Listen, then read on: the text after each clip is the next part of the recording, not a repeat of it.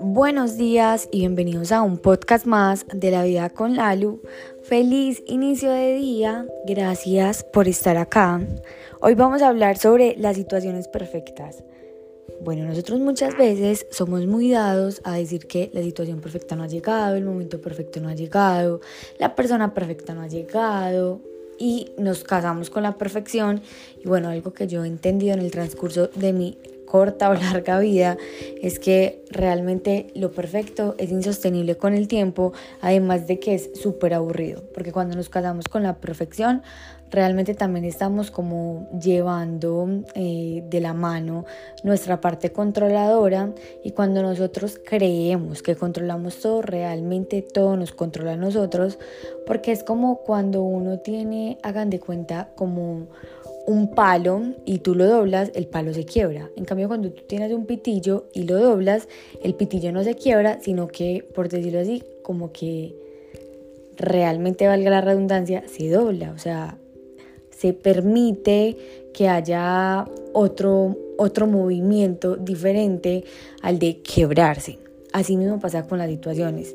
Cuando tú las quieres gestionar, cuando tú gestionas, no importa el resultado, no importa qué es lo que vaya a pasar, eh, eso no va a hacer que tu genio cambie, no va a hacer que, em, que cualquier tipo de resultado que venga eh, vaya como a causar algún efecto en ti, porque lo estamos gestionando y no controlando. Entonces, volviendo a lo de las situaciones que a veces queremos que sean perfectas, realmente las situaciones eh, no son perfectas. Las situaciones se crean. Si tú quieres que una situación sea perfecta, crea la situación y haz que esa situación sea buena para lo que estés buscando. Es decir, por ejemplo, yo quiero una relación perfecta con el hombre perfecto y mi hombre perfecto es así, asá, asá, asá. O sea, tú lo describes. Pero eh, no basta con que tú describas la persona que quieres. No.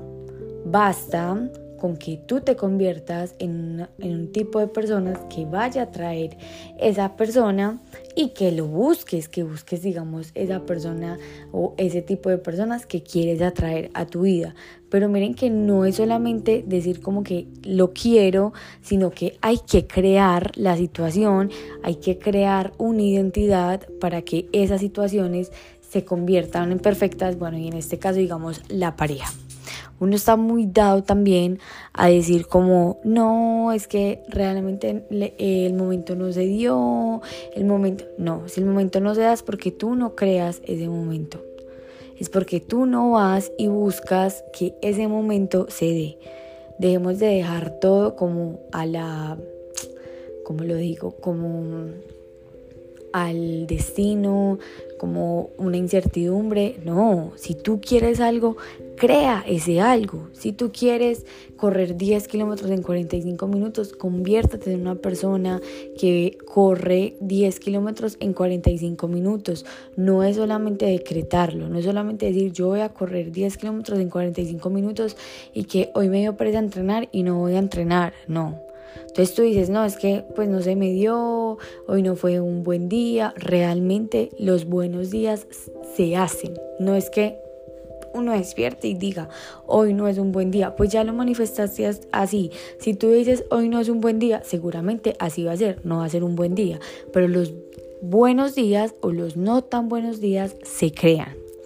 Y por último, mm, voy a dejar esto por acá, hablando de las situaciones perfectas no llegan, se crean. También es mejor, mucho mejor, siempre va a ser mejor decir día uno a que decir algún día.